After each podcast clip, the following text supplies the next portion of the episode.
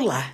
Nesse podcast eu vou abordar um tema que para muitos dos meus ouvintes é uma caixa preta, sendo considerada como uma obrigação do pesquisador mais experiente e também um skill aprendido, que não se encontra detalhado em manuais. Uma busca no YouTube traz vários vídeos explanatórios que, na verdade, não ensinam as sutilezas inerentes ao processo. Estou falando da famosa revisão por pares, ou em inglês peer review.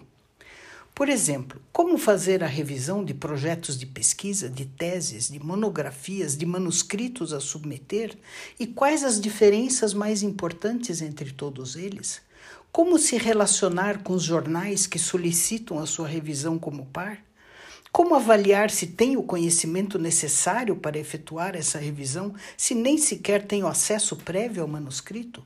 Como avaliar possíveis conflitos de interesse, caso conheça o pesquisador, seja um colaborador eventual dele ou atue em uma linha de pesquisa muito similar à dele?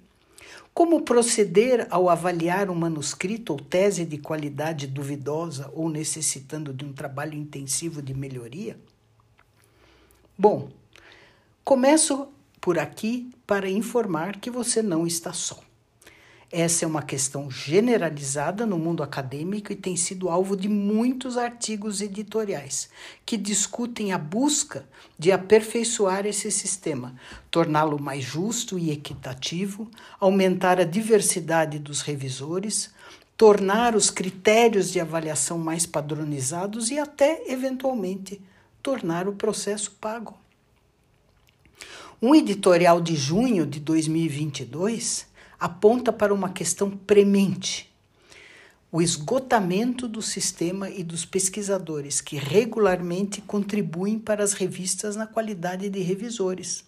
Um problema agravado pela pandemia e o extraordinário crescimento de artigos a publicar em certas áreas de atuação, notadamente nas ciências da saúde.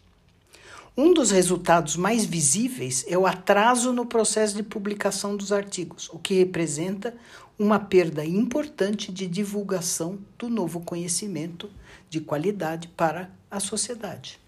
De fato, um artigo publicado em março de 2022 pelo grupo de David Mower mostra que uma minoria composta primordialmente por homens localizados na Europa e na Ásia revisam ou revisavam mais de 100 manuscritos por ano, contrastando com o grupo controle, onde dois terços eram homens, europeus e norte-americanos, que revisavam no máximo 12 artigos por ano.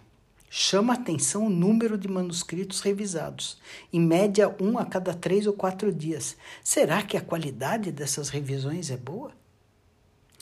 Outro editorial, dessa vez na Nature Reviews Nephrology, de maio de 2022, reforça a importância desse processo dentro da lista de tarefas efetuadas para cada manuscrito submetido. E informa que o sistema de submissão agora permite que o revisor se identifique e registre a sua atividade na base de dados do ORCID em retribuição ao esforço e tempo demandado no desempenho dessa tarefa. Aliás, vale a pena consultar a extensa lista de checagem de cada manuscrito submetido no grupo Nature, da qual a revisão por pares é uma das muitas etapas do processo Interessante notar que é muito apreciada e estimulada a mentoria e supervisão de jovens pesquisadores, buscando formar a próxima geração de bons revisores. Um outro ponto importante trata da crescente constatação que o revisor, de modo geral, consegue avaliar a qualidade da pergunta, a correção da estratégia experimental e da metodologia empregada e a razoabilidade das conclusões. Mas é muito mais difícil detectar fabricação de dados, se for bem feita, ou mesmo falsificação, p-hacking e outras atividades que configuram as condutas questionáveis na pesquisa.